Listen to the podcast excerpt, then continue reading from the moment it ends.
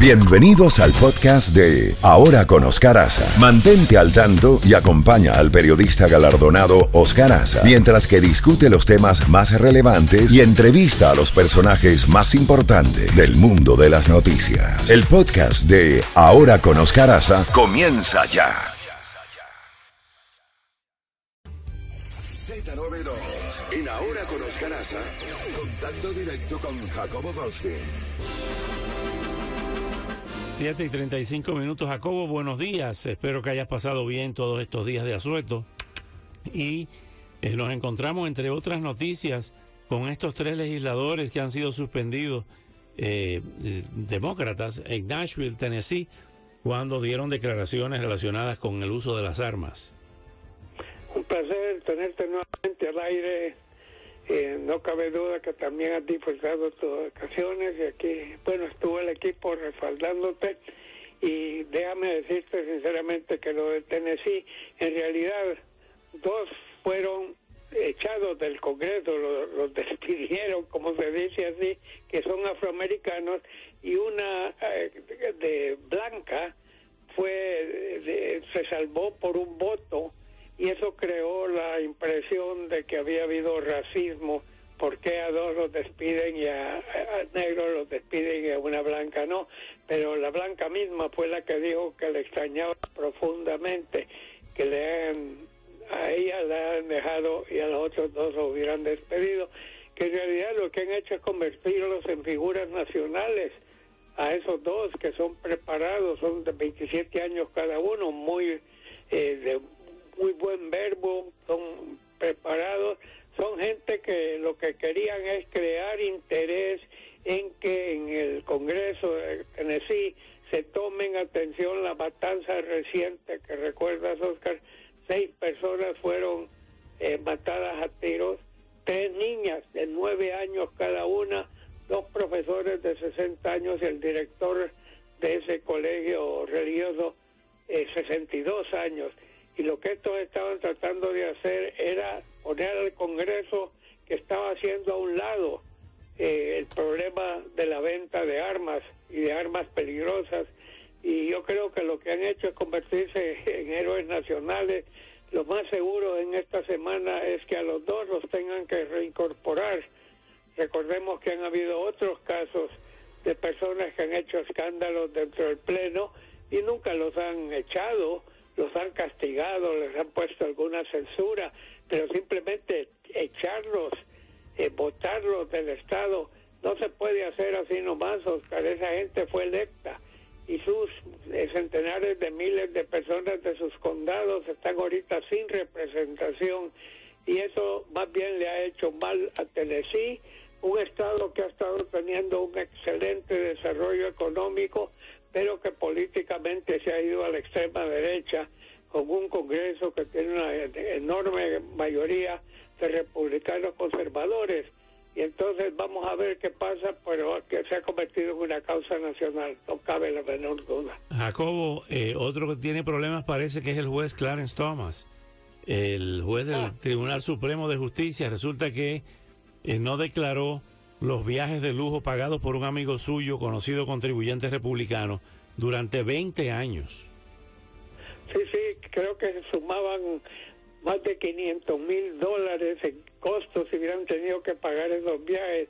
Pero Clarence Thomas dice que él no sabía que tenía que, que declarar eso, no había. Es lo que pasa, Oscar, la Corte Suprema de Justicia ha estado perdiendo el respeto de la población no solo es esto de Clarence Thomas, recordemos que Clarence Thomas recientemente, su esposa es una de las máximas figuras del Partido Republicano y le ha tocado a la Corte Suprema una serie de casos donde ella está involucrada, no como, no como esposa de Clarence Thomas, como funcionario republicano de alto rango, ella es una de las principales promotoras y entonces lo lógico era que cuando se hubiese tenido que votar sobre algo en que ella estaba involucrada, que claro, Thomas debía haber dicho, no, yo no puedo participar, me voy a aislar de esto porque parece, pareciera conflicto de intereses.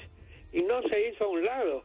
Yo nunca voy a olvidar, yo estuve presente, Oscar, cuando Clarence Thomas fue nominado para Corte Suprema de Justicia y llegó una profesora, creo que era allá del Medio Oeste, eh, igual que él, a decir que ella venía porque ella consideraba que Clarence Thomas no meritaba ser miembro de la corte por lo que le había hecho a ella que trabajaba para él. un escándalo tremendo. ¿Cómo se llamaba? Anita Brown. Anita Brown, correcto. Anita Hill. Anita Hill creo que se llamaba.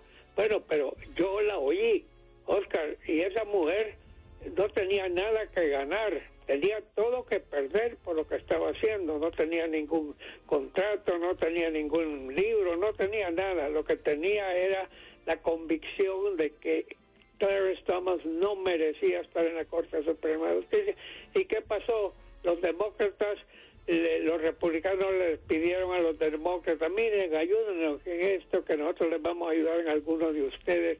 Y ahí se quedó Clarence Thomas. Para mí que lo dieron haber echado desde un comienzo. Bueno, Anita Hill, sí, efectivamente fue, fue testigo en, ante la, las sesiones de nominación en el Congreso de los Estados Unidos, sí.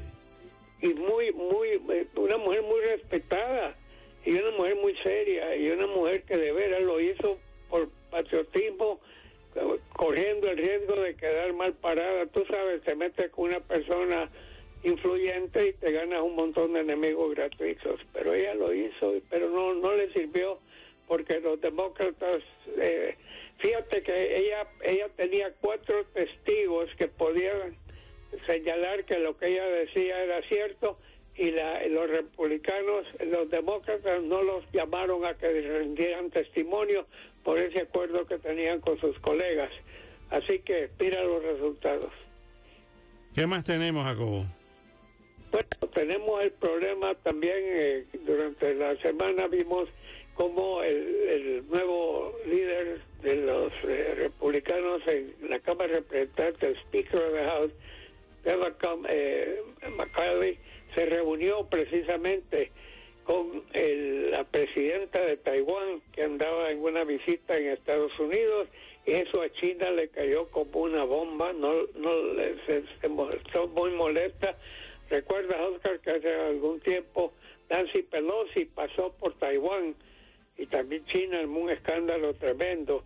Y entonces, como represalia, ¿qué hizo China? tres días continuos de ejercicios militares aéreos y navales rodeando Taiwán. Tres días, como una señal de, cosas y eso está candente. También ha, habido una cosa, se ha, se ha dado a conocer un documento secreto que hace verse mal a Estados Unidos sobre informaciones militares sobre toda una serie de países, no solo países que son rivales como lo son Rusia, como lo son China, eh, como lo es Irán, sino que algunos militares de otros países que son amigos de Estados Unidos.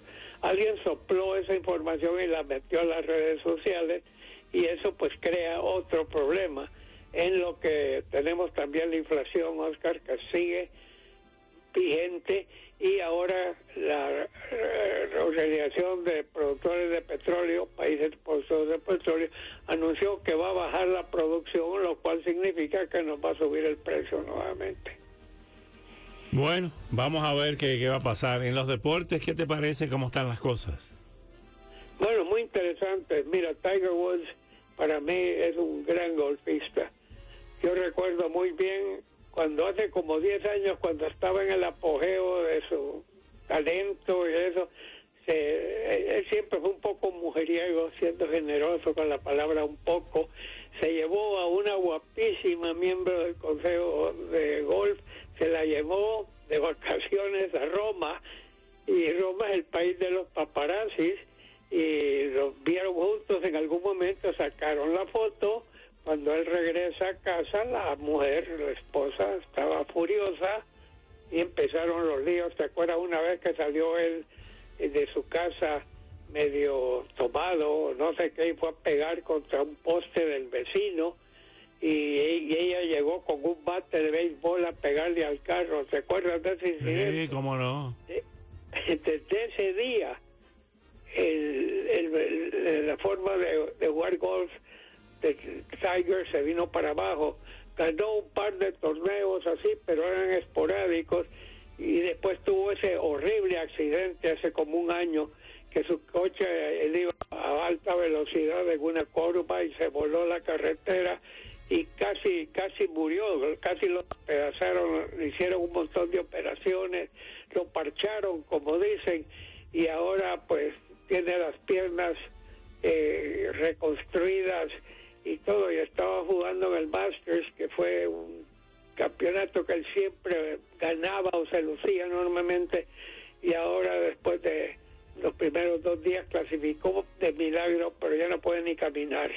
Y yo creo que se estará retirando pero está considerando jugar con los veteranos que son personas de más de 50 años para arriba pero eh, desgraciadamente ya no puede ser el mismo el cuerpo ya no le da pero pienso yo que si no hubiera sido tan mujereo, él, hubiera roto todos los récords de habido sí por haber de golf. Eh, Jacobo, finalmente la bronca de Javier Becerra con eh, un, juez del estado de Texas sobre el tema de la píldora del, del, aborto, ¿no? La batalla por, por el aborto eh, continúa en pie, ¿no? Sí, no, Oscar, y no solo es Texas, un montón de estados están haciendo sus propias leyes eh, mira, 50 años duró la Corte Suprema de Justicia, el fallo que permitió el aborto. Ya ese era un tema que estaba borrado del mapa. Una vez al año los antiabortos hacían una marcha en Washington y otra, había otra marcha a favor del aborto y nada pasaba, ya estaba ese hecho muerto. Pero la Corte Suprema de Justicia, los tres últimos magistrados propuestos por el presidente, entonces el presidente Trump, y apoyados por el líder del Senado, el republicano Mitch McConnell, pasaron a los tres, pese a que dos eran sumamente polémicos, por decirlo así, y eh, esos tres fueron instrumentales.